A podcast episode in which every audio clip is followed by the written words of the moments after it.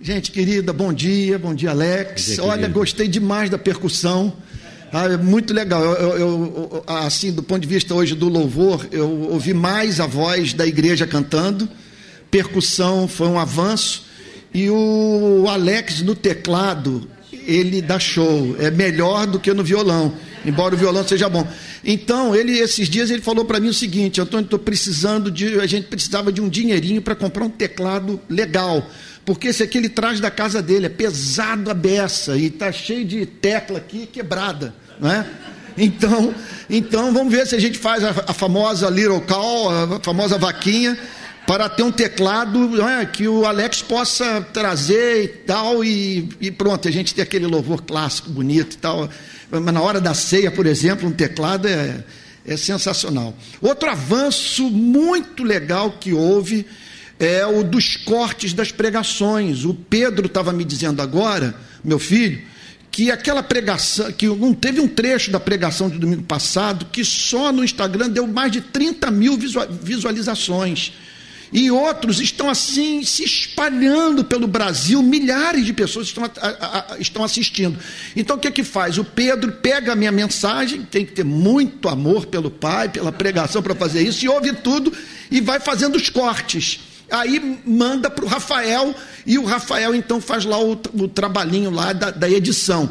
Agora, Rafael, é bom a gente só anotar o seguinte: que o, o programa que está sendo usado, ele está cometendo alguns errozinhos de português. Eu peço, eu quero até dar uma palavra de esclarecimento, não é desleixo do Rafael, é o programa. Então, por exemplo, eu falei hall, hall de membros, semana passada, é o hall. H, L, no, no, no, então a gente vou pedir para a nossa equipe dar uma olhada nisso, porque você sabe que não falta inimigo. Para os inimigos falarem que a gente não sabe nem usar a língua portuguesa, é um passo. Então, só para a gente, a nossa equipe, viu, Pedro? A gente dá uma olhada nisso. Outra coisa muito importante também, para eu quero dizer para a equipe, é esses cortes serem postados na semana da mensagem. Então vou pedir para que o pessoal se esforce, Rafael, Pedro, os demais que estão envolvidos com esse ministério, para que os cortes sejam feitos na semana e a gente possa espalhar essas mensagens pequenas pelas redes sociais. E o que está sendo legal é que eles estão usando o tal do collab. O que é, que é o collab? Você faz uma postagem, mas dando direito de uma outra pessoa que você escolhe, quem você quiser, a postar na timeline dela. Então, eles estão eles me botando como collab, como colaborador do post. E aí então entra na minha rede, aí está chamando a, a, rede de pequenas igrejas, o nosso Instagram, para participar da minha rede, o que está é, é, assim, ajudando a beça no marketing digital da rede de pequenas igrejas. Então foi um grande passo que nós demos essa semana. É, e eu estou muito grato a Deus por isso. Agora é só ver esse, esse programa que está sendo usado tenho certeza que a gente resolve isso essa semana. E mais uma palavra, mais uma vez eu insisto nisso: perdão pelos erros que saíram, isso vai ser corrigido. E não é uma coisa complicada, não, porque tem alguns programas que eles põem as legendas, mas dão a liberdade de você fazer as, as correções das legendas que vêm no automático. Né? Então, é isso. Gente querida, estamos nessa série de pregações sobre os milagres de Cristo e seguindo a sequência dessas narrativas, estamos vindo desde o Evangelho de, de Mateus. Hoje, o próximo milagre a ser é, objeto da nossa meditação ou da exposição bíblica dessa manhã é o que se encontra no Evangelho de João, capítulo 5, verso 1, que é a cura do paralítico. João, capítulo 5, verso 1 que o Espírito Santo nos assista a partir de agora, nos dando palavra de sabedoria, graça para sermos fiéis às Sagradas Escrituras e as aplicarmos com muita é, pertinência às nossas vidas, de modo que a meditação no texto é, cause diferença no nosso viver. Isso para a glória de Deus. Então vamos lá cura do paralítico. Passada essas coisas, ou passadas essas coisas, havia uma festa dos judeus. Então, Jerusalém estava lotada, muita gente na cidade, E Jesus então foi para lá. Jesus foi para Jerusalém. Verso 2: Existe ali, junto ao portão das ovelhas, um tanque chamado em hebraico Betesda. Esse, esse tanque está até hoje lá. Essa área, você pode, se você for a Jerusalém, você a encontra na cidade velha de Jerusalém. Está lá, resultado de trabalho arqueológico, descobriram essa região. Então, o portão das ovelhas, um tanque chamado em hebraico Betesda, do qual tem cinco pórticos. Nestes jazia uma multidão de enfermos, cegos, coxos, paralíticos. Por que o mundo é assim? Porque essa multidão de enfermos, não conheço questão que mais perturbe as pessoas do que essa. Se Deus é bom e todo-poderoso, como explicar essa multidão de enfermos em Jerusalém, no Rio de Janeiro, São Paulo, na África, na Ásia, qualquer lugar do mundo? Porque a dúvida que emerge numa hora como essa é a seguinte: se ele é bom, ele, apesar das suas excelentes intenções, não tem poder para nos fazer viver no mundo melhor. Ou então ele tem esse poder, mas é um sádico, não é suficientemente bom. E por isso, essa quantidade de ser humano sofrendo. Há aqueles que, para tentar defender Deus, ensinam que Deus está numa condição idêntica à nossa. Ele não conhece o futuro. Então nós não estaríamos mais diante do Deus da revelação do Antigo e do Novo Testamento. Nós não estaríamos mais perante o Deus católico e protestante. Não estaríamos mais perante o Deus do credo apostólico ou diante do Deus das confissões de fé reformadas. Nós não estaríamos mais diante de Deus nenhum, nós estaríamos diante de um superanjo. E um superanjo incompetente, cruel. É o tipo de resposta que não responde nada. Para você tentar isentar Deus de qualquer culpa, você simplesmente diz que ele, ele não tem controle sobre a vida. E que o seu conhecimento da história é progressivo, idêntico ao nosso. O problema é que se ele é um super-anjo, ele pelo menos é um ser que está em condição de saber de antemão o que poderá acontecer na vida de seres criados à sua imagem e semelhança e que foram jogados nesse planeta regido pelas forças cegas e pelo acaso. Então, é, um aconselhamento bíblico, um cuidado pastoral com base nessa teologia, significará tão somente a experiência patética de um cristão perante uma dor aguda, ouvir do seu pastor a seguinte palavra de consolação: olha, Deus está sofrendo com você. Ele esperava que as coisas não saíssem assim, mas infelizmente foi o que aconteceu. Então está aqui chorando com você. E essa perda irreparável o pegou de surpresa, tanto quanto você. Mas eu estou aqui ao seu lado para consolá-lo. Aí eu me viro para ele e digo o seguinte: mas por que o Senhor criou esse tipo de universo? Que expõe as pessoas que o Senhor ama a dores excruciantes, sem nenhum propósito.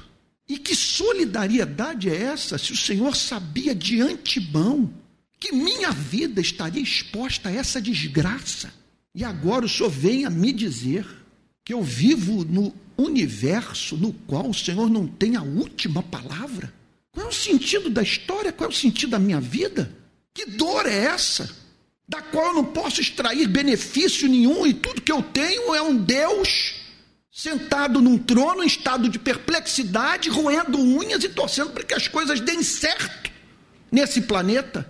Olha, só me perdoe, não conte com o meu amor, não conte com o meu culto, não conte com a minha adoração, porque eu tenho como um grande incompetente.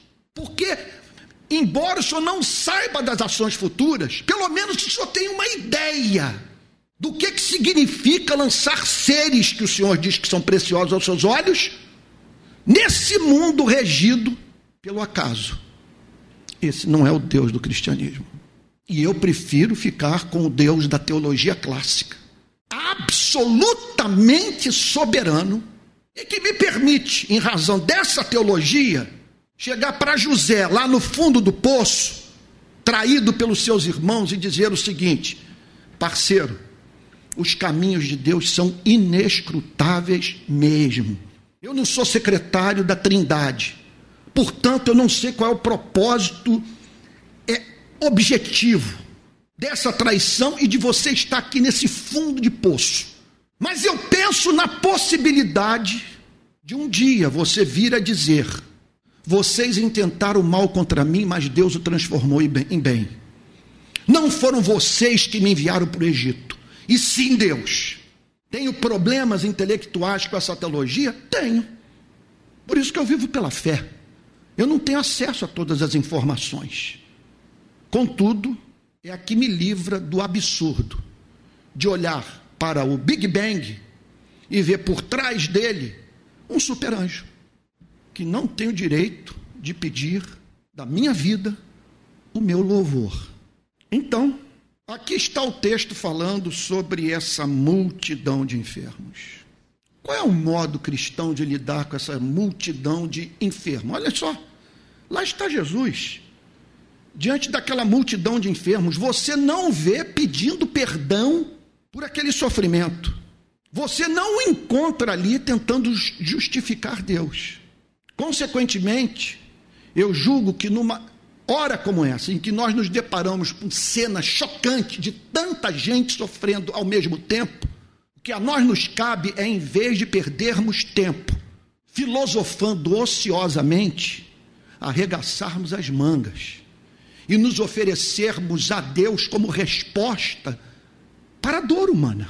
E assim, portanto, lutando pela justiça, pelo direito e expressando misericórdia por esses que dizemos ser objetos da nossa compaixão. Coisa que mais me dá gana é de ver gente nessas horas filosofando sobre o problema do mal, mas que eu não encontro ao lado do necessitado, do enfermo, do enlutado, do que sofre, demonstrando estar de fato com um problema filosófico, mas em razão de uma paixão arrebatadora pelo próximo, que o leva a sofrer com aquele que sofre. Essa passagem projeta luz sobre o problema do sofrimento. Ela nos dá uma das respostas que podem ser encontradas nas Sagradas Escrituras sobre essa questão, que pode ser objeto de dúvida honesta. Que você tem dúvida honesta e tem dúvida desonesta. Você tem aqueles que estão enfrentando problemas intelectuais, porque têm cérebro, porque pensam e porque anelam prestar culto a Deus que envolva não apenas o coração, mas a sua mente também. Mas você tem aqueles que não fazem outra coisa na vida que não seja levantar objeções intelectuais ao cristianismo a fim de se eximirem de um compromisso com Cristo. Isso é desonestidade. É como diz Blaise Pascal: há no universo obscuridade suficiente para o que não crer continuar na sua incredulidade, e a luz suficiente para você crer. E nós temos que reconhecer que há pessoas que não querem crer. Elas preferem simplesmente não ter ninguém no universo a quem prestar contas. E como consequência disso, não ter ninguém no universo diante de quem chorar. Neste jazia uma multidão de enfermos, cegos, coxos e paralíticos. Meu Deus. Esperando que a água se movesse porque um anjo descia de tempos em tempos, agitando-a, e o primeiro a entrar no tanque, uma vez agitada a água, sarava de qualquer doença que tivesse. Portanto, Deus é soberano para operar dessa forma. Naqueles dias, em Jerusalém, havia essa manifestação angelical. Porque Deus assim o fazia. Olha, eu não tenho luz suficiente para dizer por que, que aquele anjo que se manifestava não curava todos ao mesmo tempo. O justo viverá pela fé. Essa que é a verdade. Eu confio implicitamente no amor dele e lido com esses fatos que escapam à minha compreensão com santo temor. Eu não tenho resposta. Não sei por que é assim. Mas uma coisa eu sei: no lugar dele, eu não faria melhor. Portanto, no seu amor, poder, sabedoria, eu descanso. Outros levantam uma outra espécie de obje objeção com relação a essa passagem. Ela é mística.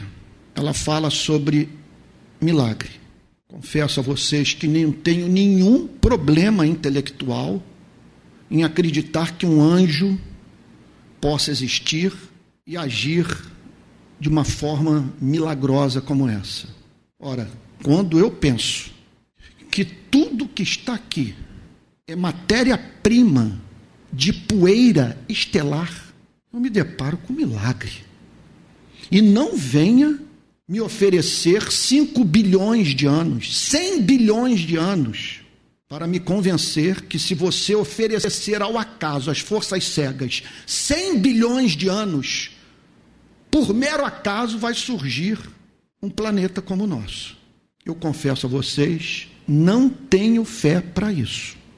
E usando de uma ilustração surrada, que muitos podem considerar pobre, como também eu não acredito na possibilidade de você pegar um relógio, separar todas as suas peças, lançá-las numa caixa, sacudir essa caixa e, como resultado disso, sair um relógio suíço funcionando perfeitamente. Eu vou, eu vou afirmar até a morte. E o faço perante qualquer filósofo que não há declaração mais racional sobre a origem da vida do que Gênesis capítulo 1, versículo 1. No princípio criou Deus os céus e a terra. E se eu parto dessa pressuposição, eu me abro para o milagre. Então, o milagre é algo que está inserido naquilo que costumamos chamar de cosmovisão cristã, ou visão de mundo do cristianismo, partindo dos pressupostos intelectuais que nós partimos. Que pressupostos são esses? Deus é real, Deus existe e criou um universo que está sob o seu controle soberano. Todos os átomos batem continência para Deus, todos se curvam, dizem para ele: seja feita a sua vontade. Aliás, esse é o sentido da palavra onipotência na teologia reformada. Onipotência não significa que Deus pode fazer todas as coisas, tem coisas que são inerentemente impossíveis. E Deus também não está dedicado à tarefa de praticar idiotices. Dizer que Deus é onipotente significa dizer que ele tem pleno controle sobre aquilo que ele criou. Nós não temos que ter pena dele. Ao olharmos para essa multidão de coxos sobre sobre a qual é, João fala, nós não temos que ficar do lado dele chorando com ele, perante um Deus frustrado que ofereceu de si o melhor. Às vezes nós aprendemos teologia com piada, contando piada, quando você expõe a heresia ao ridículo. Tem uma história que me contaram no interior de São Paulo, eu fui pregar numa cidade, não me lembro, no interior de São Paulo. Então vocês sabem, vocês estão familiarizados com aquela figura do profeta nas igrejas pentecostais, neopentecostais figura do profeta. Ele fala na primeira pessoa do singular, quer dizer, como se Deus estivesse falando através dele. Então ele incorpora a divindade e se dirige às pessoas dizendo: Eu, a, a, é, é, eu vos digo, assim vos falo, coisas desse gênero. Né? Então contam que um profeta se levantou para um irmão que estava passando por uma severa tribulação e disse para ele o seguinte: profeta, Deus falando através de profeta para o irmão atribulado: Meu servo, não te inquietes, porque eis que vos digo: farei os, o que estiver ao meu alcance para vos ajudar. Quer dizer, o que escapar ao meu controle, você está perdido. Esse não é o Deus sobre o qual a Bíblia fala. A porta que eu fecho, ninguém abre, a porta que eu abro, ninguém fecha. Por acaso a coisa demasiadamente maravilhosa para Deus? O texto prossegue afirmando: Estava ali um homem enfermo havia 38 anos. Isso é uma outra grande questão. Quando você sai da multidão e vai para o Jacó, vai para o Moisés, vai para o Isaac, e você se depara com aquele amigo que está vivenciando um sofrimento crônico se pensarmos na vida de seres que, em geral, vivem 80 anos, nós estamos diante de um homem que perdeu a melhor parte da sua existência. Estava ali um homem enfermo havia 38 anos. 38 anos sem autonomia, sem poder exercer controle sobre suas pernas, imóvel à mercê da misericórdia humana. Estava ali um homem enfermo havia 38 anos. Jesus, vendo, olha, para mim, já basta o cristianismo apresentar essa informação. Deus sabe. Jesus vendo. Ele pode ser ignorado pelo governador, pode ser ignorado pelas autoridades públicas, pela sociedade, pela igreja, pelo pastor, mas Deus sabe seu nome e o tempo de duração do seu sofrimento. Olha lá, gente, eu já vivi situação em oração de tentar debater com Deus, mas a coisa não dura 10, literalmente 10 segundos, 15 segundos. E você está orando e de repente você fala, mas calma aí, que história é essa de eu passar informação para Deus, conselho para Deus? Qual o fundamento de algo como isso? Então, ao olhar para esse homem vivenciando 38 anos de enfermidade, pelo amor de Deus, pelo amor, a primeira coisa que você tem que fazer, tire da sua cabeça a ideia de que você está mais interessado na vida dele do que aquele que o criou. Primeira coisa, se você, vai se, você está se aproximando do problema. É um problema para você. Alguém feito a sua imagem, a imagem e semelhança de Deus. Alguém cuja dor você conhece porque é membro da sua espécie. Aí você olha para aquilo, não pode ceder à tentação que você sente por ele uma compaixão que Deus ignora. Eu não sei. Nesse ponto da história, aquele homem, 38 anos ali, Podia significar o abandono, ou então um aqui se faz, aqui se paga, ou reencarnação, ele fez algum mal de uma vida da qual ele não se lembra e agora está pagando por aquilo referente a um passado que ele ignora, mas a história prossegue. E nesse caso aqui, nesse caso, trazendo uma luz que Deus não permite que nós tenhamos com relação a todos os casos com os quais nós nos deparamos. Nós olhamos e não vemos propósito, mas nessa história aqui, Deus faz um apocalipse, uma revelação. Ele nos ajuda a entender o que estava em curso, o propósito, o plano, o objetivo daquela enfermidade daquela limitação física severa. Jesus, vendo deitado, Jesus ouviu. Então, Jesus conhece a espinha que está no seu rosto, aquela alergia que o acompanha há anos, os seus temores, a sua culpa. Vendo deitado, vendo nessa condição, o ser humano não foi criado para viver deitado vendo deitado e sabendo que estava assim havia muito tempo, portanto Jesus o conhecia, perguntou: Você quer ser curado? Veja, há pregadores que nessas horas querem importar um pouco da do campo do conhecimento da psicologia e usá-lo como ferramenta para a interpretação desse texto. Então, é, que dizem que Jesus fez essa pergunta a ele: queres ser curado? É, em razão do fato de que há pessoas que não querem ser curadas.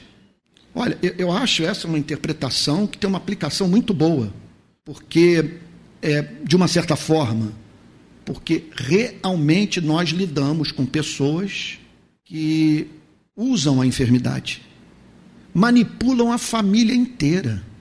Manipula pai, manipula mãe, manipula filho, usa a enfermidade para justificar os seus fracassos pessoais. Sabemos disso. Sabemos de gente que a pior coisa, portanto, que poderia acontecer na sua vida é a, é a cura. Usando o português da rua, porque a cura, a cura representaria essa mesma pessoa ter que ir para a rua, ter que ir à luta e ter que enfrentar o seu maior temor, que é o temor do fracasso, o temor da tentativa seguida de erro, você tomar consciência que não há mais motivo para você ficar dentro de casa trancado e se tornando um peso para a vida de amigos e familiares. Aliás, eu diria, abrindo aqui um parênteses, que o, o nível mais basilar do amor ao próximo é nós não sermos um peso para a vida de ninguém. Que você puder fazer para não ser um peso para a vida de amigos e parentes é um gesto basilar é o mais básico de amor. O que não deve, contudo, impedir de falar das suas lutas, de ser humilde e dizer: Eu estou precisando de compaixão, de solidariedade, eu não estou dando conta do meu sofrimento. Isso é outra história. O que nós não podemos é isso. É, queres ser curado? Não, não quero. Não quero a cura porque essa enfermidade me é conveniente. Mas é óbvio que Jesus não estava fazendo uma pergunta baseada numa dúvida como essa. Ora, ele estava ali, ele queria ser curado. O que Jesus estava é apresentar para ele um outro caminho para a cura da sua enfermidade. Você tem tentado dessa forma, contando com a loteria da vida, esperando por uma solidariedade da qual você não é objeto. A esperança que se adia faz adoecer o seu o, o coração. E você está doente duplamente. Há 38 anos sem autonomia de vida e frustrado por ver pessoas alcançando aquilo que representa hoje na sua vida sonho adiado. O que Jesus diz para ele é o seguinte: é você me permite curá-lo? Você quer ser curado por mim? Você quer ser curado? O enfermo respondeu: Senhor, não tenho ninguém que me ponha no tanque quando a água é agitada.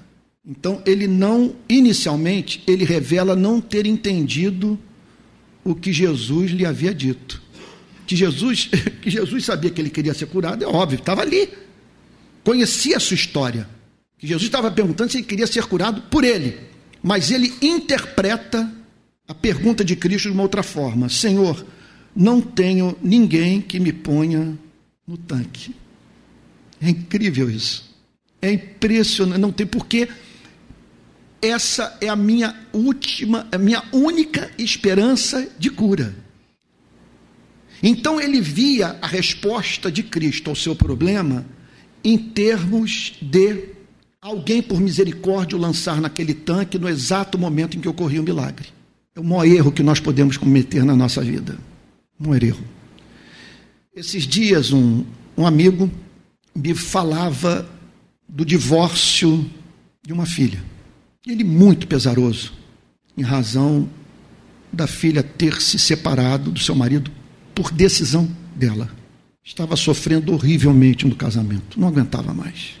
E esse amigo abriu o coração comigo e expressou o seu pesar. Jamais havia passado pela cabeça dele, da filha, viver uma experiência como essa. E ter agora uma criança pequena que seria privada do convívio com seu pai. Ao que eu me virei para ele e disse o seguinte: Meu querido irmão, eu sei que não é fácil a experiência de um pai, avô, ver uma filha romper um casamento com um filhinho pequeno. Eu não subestimo a sua decepção, a sua tristeza e seu desejo de que a coisa não fosse assim. Agora vamos entender um ponto. Deus não precisa desse casamento para realizar o seu propósito na vida da sua filha. Na sua cabeça, o caminho é a preservação dessa relação conjugal. Pena que não foi assim. Contudo, Deus é poderoso para até mesmo usar dessa separação para cumprir os seus propósitos soberanos na vida da sua filhinha querida. Eu não me lembro se eu disse isso para ele, mas eu vou dizer agora para vocês. A Bíblia está repleta de histórias referentes àquilo que Deus estava construindo, né, numa linguagem antropomórfica, com suas mãos, e que viu se desmanchar nas suas mãos. Lá estava o olheiro dedicado a um vaso e de repente o vaso desmanchou em suas mãos. E nessas mesmas histórias, tão presentes na Bíblia, nós nos deparamos com Deus refazendo o que desmanchou nas suas mãos, a fim de torná-lo o que jamais viria a ser se não tivesse desmanchado nas mãos de Deus. Vamos pensar na história da humanidade?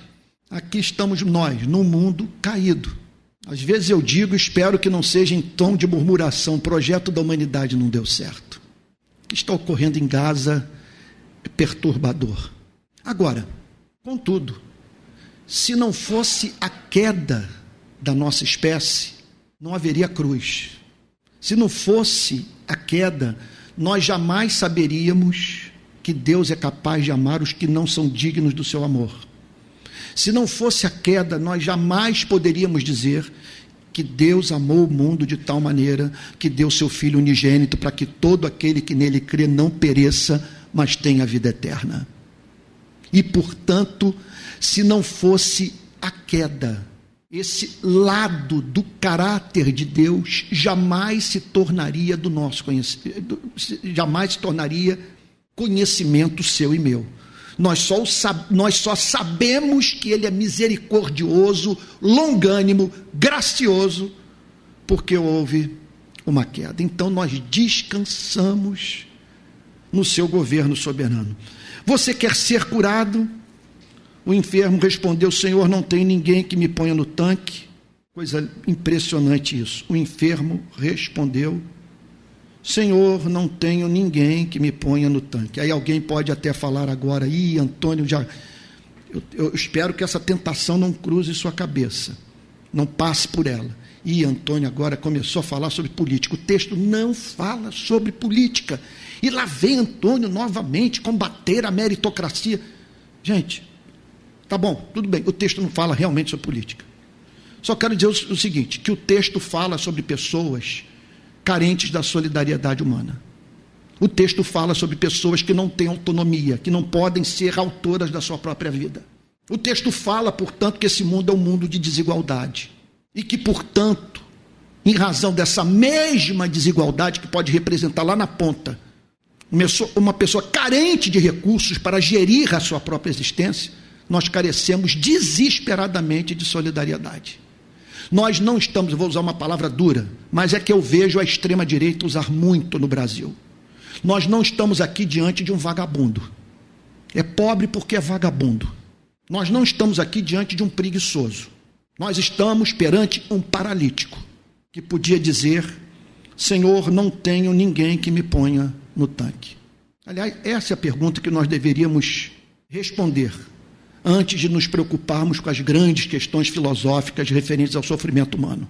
Quem pode ajudar essa pessoa a alcançar autonomia de vida? Quem pode socorrê-la na sua dor, fazer por ela o que ela não é capaz de fazer por si mesma? Senhor, não tenho ninguém que me ponha no tanque quando a água é agitada. Quando tento entrar, outro enfermo chega antes de mim. Que universo! Ou eu olho para tudo isso a partir da cruz ou eu enlouqueço. Um entrou, porque entrou.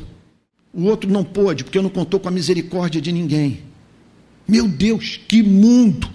Mas eu vejo tudo a partir desse amor sacrificial manifestado no Calvário. Senhor, não tem ninguém que me ponha no tanque quando a água é agitada, quando a água é agitada. Quando tento entrar, outro enfermo chega antes de mim. Então Jesus lhe disse: Olha só, Jesus lhe disse que a resposta do, do enfermo foi: Senhor, eu quero ser curado. Eu não obtenho a cura porque eu não sou objeto. Nesses anos todos, eu não tenho sido objeto da solidariedade de ninguém. O milagre é, é adiado na minha vida porque eu preciso da mediação humana. Eu preciso de alguém que me socorra. Eu quero desesperadamente sair dessa condição em que eu me encontro. Então Jesus lhe disse: Levante-se. Como que pode dizer isso para um paralítico? Levante-se. O Senhor está pedindo de mim, poderia ser interpretado dessa forma, justamente que eu não posso fazer. Levante-se, pegue o seu leito e ande.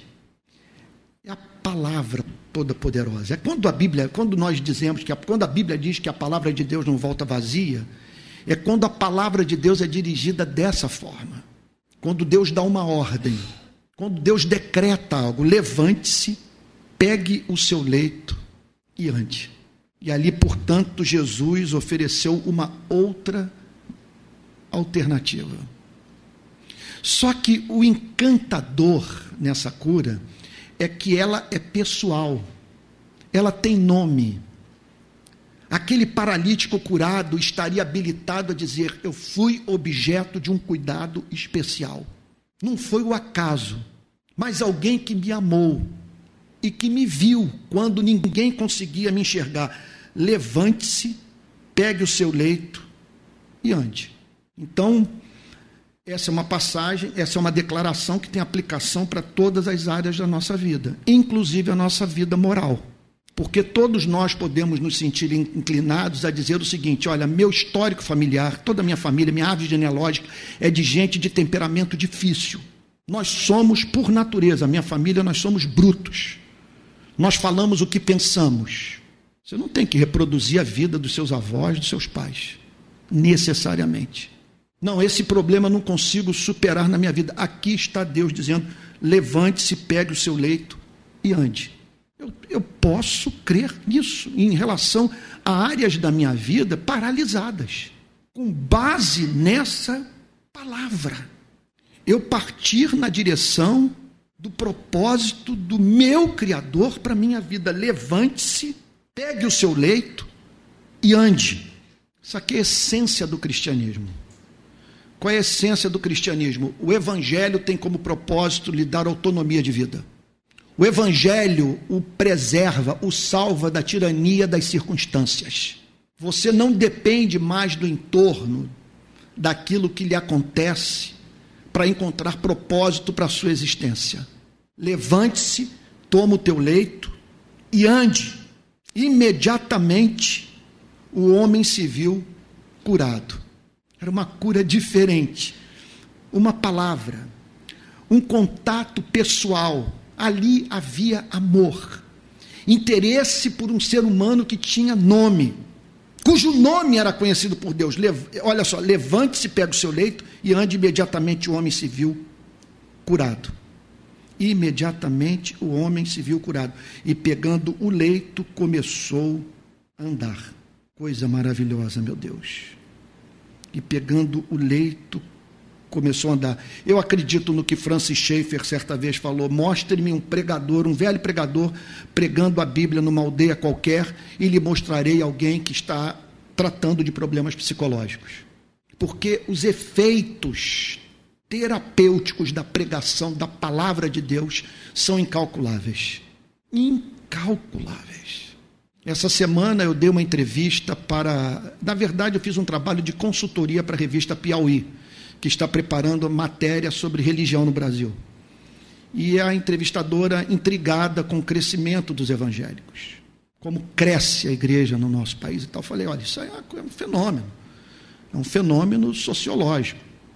E que a imprensa, a sociedade, os sociólogos não conhecem. Até porque você tem que estar dentro para entender. Basta vermos as piadas. Tem coisas que nós contamos entre nós, só quem está dentro para entender e rir gargalhar. Essa figura do vaso profeta, por exemplo, que está no monte com o seu terno entregando, isso é um negócio que você chora de rir com o que essa gente é capaz de fazer, né? com, que, com que essa gente fala. Você tem que estar tá dentro. Aí eu disse para ela o seguinte: olha, infelizmente, você tem coisas tristes nessa história toda do crescimento da igreja, mas nós não podemos nos esquecer jamais que aquela lavadeira pobre, moradora da comunidade, viu surgir na sua vida um pastorzinho pentecostal com aquela gravatinha e que pregou a palavra de Deus para ela. E ela creu, e agora ela está inserida dentro de uma comunidade. Quando ela se levanta no culto, ela fala dos mistérios de Deus e todos ficam calados. E ela canta, e ela ora em voz alta, e tem o respeito da congregação. E quando chega na casa da patroa, na Sernambetiba, na Vieira Solto, na Avenida Atlântica, ela não se vê mais, ela não se vê mais como diante de alguém que foi objeto do amor de Deus, enquanto que ela está simplesmente vivendo seu karma, não. Ela sabe quem é. Enquanto lava a louça, ela está cantando os seus louvores a Deus. E certa de que é possuidora de uma dignidade que lhe foi comunicada pelo Evangelho. Pelo Evangelho. Olha, isso, não sei se eu deveria falar sobre isso. Amigos marxistas precisam entender. Porque você entra numa comunidade pobre, pensando em termos de luta de classe. E, e alguns acreditam na grande, na mega tolice proferida por Karl Marx, de que resolvendo os problemas sociais, depois da revolução do proletariado, a religião acabaria, porque os seres humanos não precisariam mais desse ópio, chamado cristianismo, chamado religião. Não conhece favela, não conhece, não conhece os ribeirinhos do Amazonas, não conhece o sertão do Nordeste. E depois não sabem lidar com o que está em curso em alguns assentamentos do Brasil jovens que estão migrando para o tráfico, filhos de camponeses. Uma vez que aquilo que lhes é oferecido não os satisfaz. Esses dias alguém nos procurou para saber como lidar com a presença do tráfico de drogas que está se espalhando pelos assentamentos.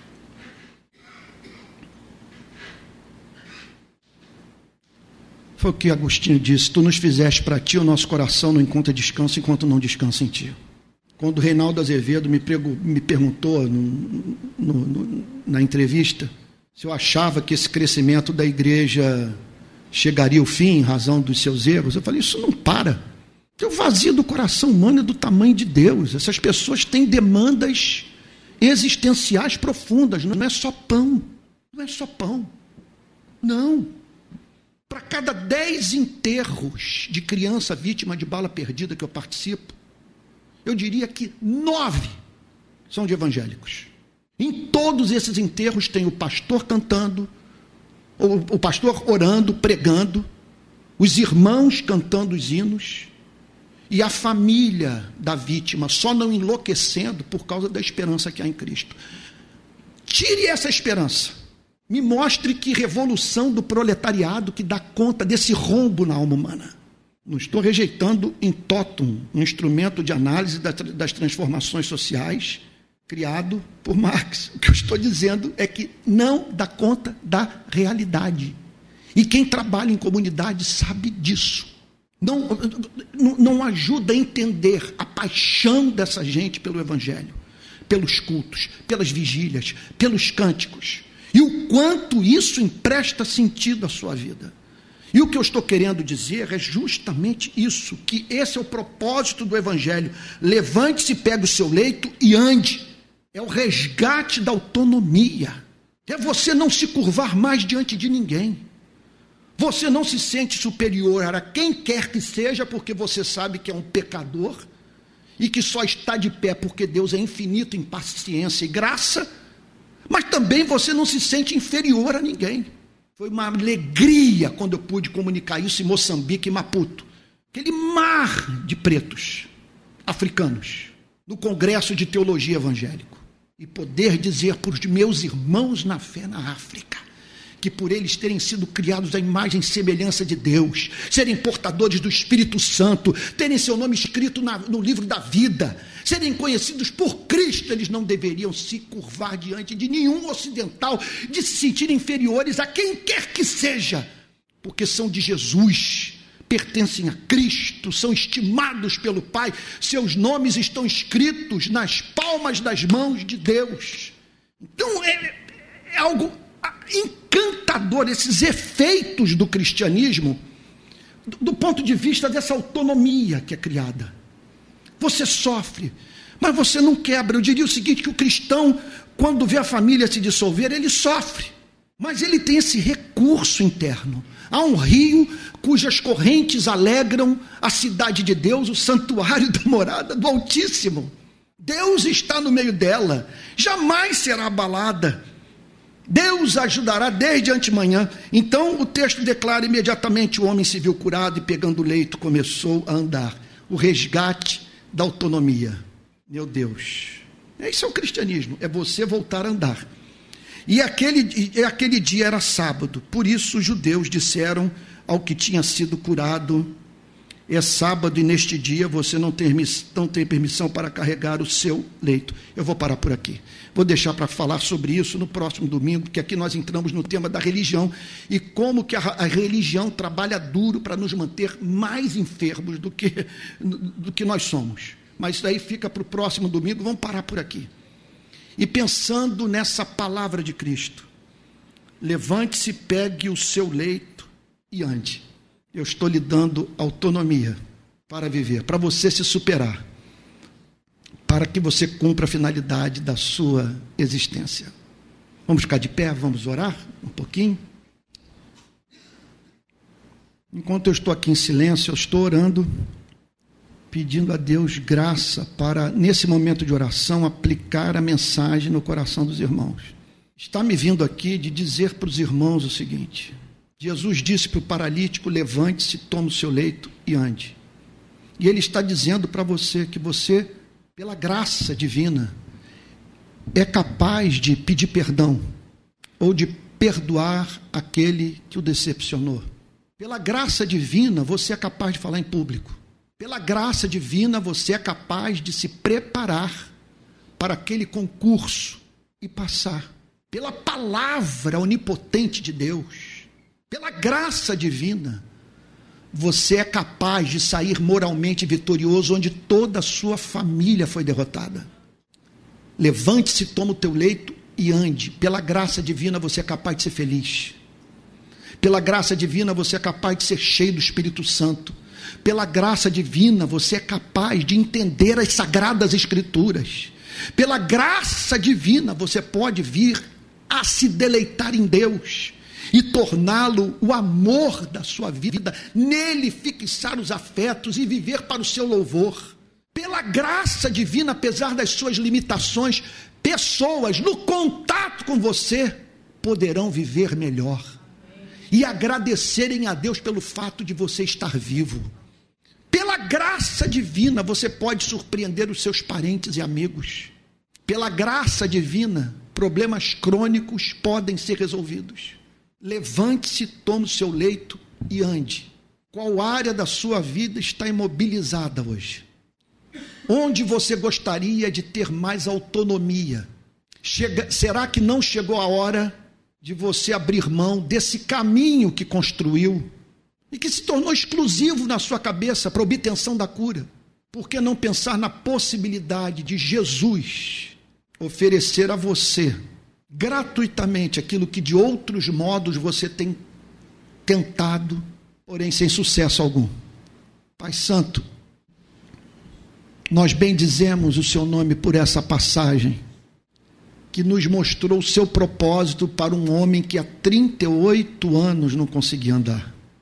E nós bendizemos o seu nome porque há uma história subsequente a ser revelada e que manifestará o seu amor, a sua graça, o seu poder, a sua sabedoria. Nós pedimos que, em nome do Senhor Jesus, essa palavra poderosa que faz o paralítico andar nos alcance, Senhor. Senhor, tua palavra diz que se alguém está em Cristo é nova criatura, as coisas antigas passaram e eis que tudo se fez novo, e nós vamos crer nisso, Senhor. Porque é possível nós vivermos em amor, é possível podermos nos juntar aos teus santos e dizer: em paz me deito e logo pego no sono, porque, Senhor, só tu me fazes repousar seguro. Senhor, é possível nós vencermos aquelas barreiras que nos impedem de alcançarmos os nossos objetivos profissionais, Senhor. Ó oh Deus querido, que em nome de Jesus essa palavra vem agora, essa palavra criadora, essa palavra que cura Senhor, nós sabemos que nesses cultos nós não, nós não devemos apenas estar abertos ou, ou, exclusivamente dedicados ao ato de ouvir os seus mandamentos. Nós, isso aqui é lugar de cura também. E nós pedimos então que o Senhor estenda a sua mão sobre todos os que estão nos ouvindo e, e, e ajudando, Senhor, a passar a viver em autonomia de vida e isso para a glória do seu nome, pela fé e no poder do Espírito Santo. Em nome de Jesus, Senhor. Assim oramos. Amém. Amém. Amém. Alex, querido, a gente pode cantar mais uma canção ainda de pé?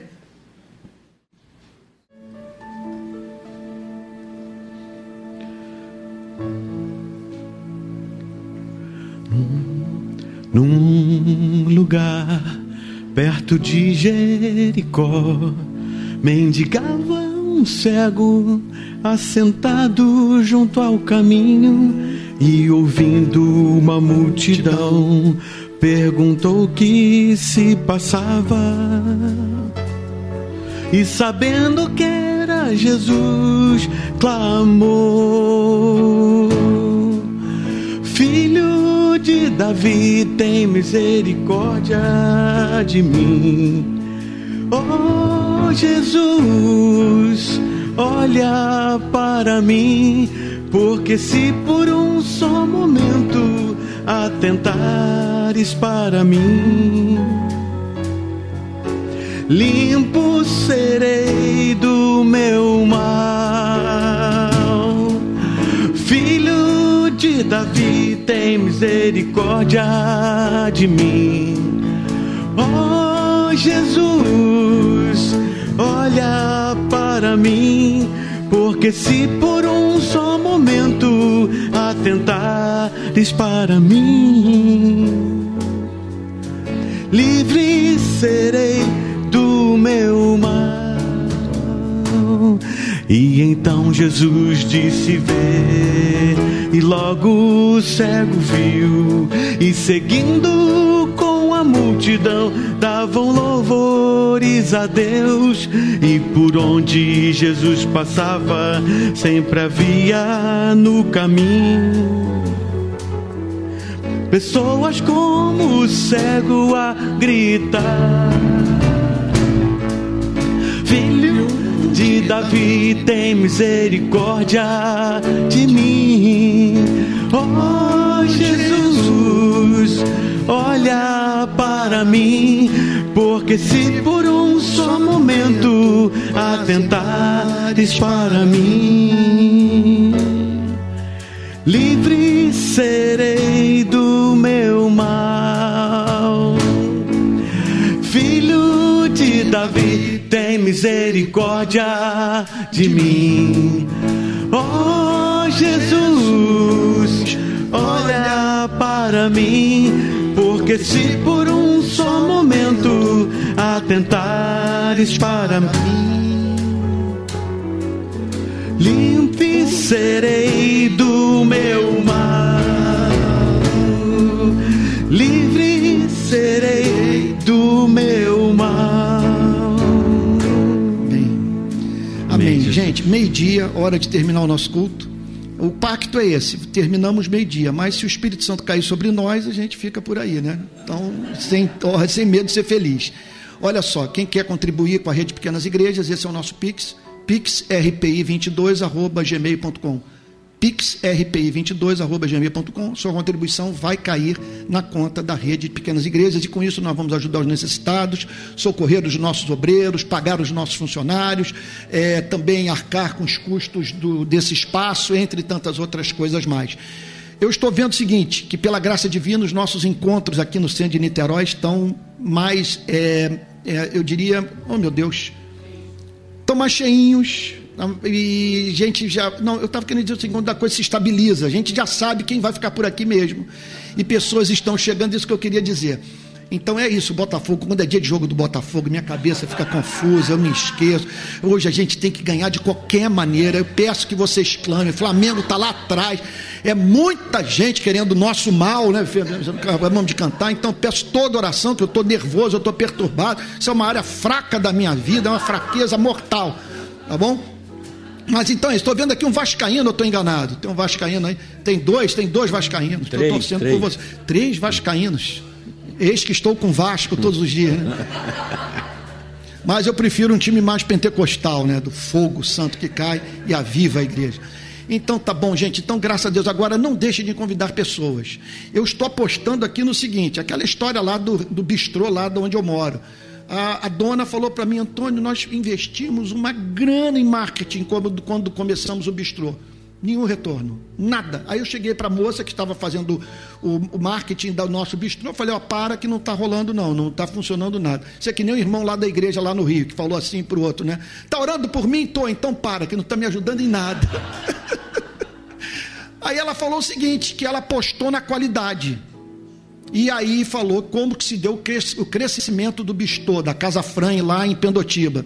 Falou, Antônio, foi boca a boca. Foram as pessoas falando da nossa comida e aí lotou e pá. Então nós vamos apostar nisso, que Deus vai lançar o seu maná aqui e que pessoas vão aparecer para ser alimentadas espiritualmente. Mas nada demais você fazer o boca a boca, né? Então você falar, porque tem umas cadeirinhas ainda vazias aqui e quando ficar cheinho, acho que a gente vai ficar, todos vamos ficar mais felizes, né? E assim, então, surgindo essa primeira igreja reformada comunista. Oh, não, é, primeira igreja da missão integral. Olha, tem gente que vai acreditar, vai cortar só esse trecho, vai falar, ele falou, ele falou, ele falou. Então tá bom, gente. Pedir para o Alex, você fazer agora que nem o reverendo Antônio Elias. Você foi abençoado nessa, nessa manhã, meu irmão. Então levante sua mãozinha, aquele monte de mãozinha, daquelas aquelas senhoras. Mas eu espero que Deus tenha falado com você a partir dessa narrativa da cura do paralítico. Pelo menos a gente fica sabendo o seguinte: olha só, 38 anos. Não foi um sofrimento em vão. Não mesmo com você.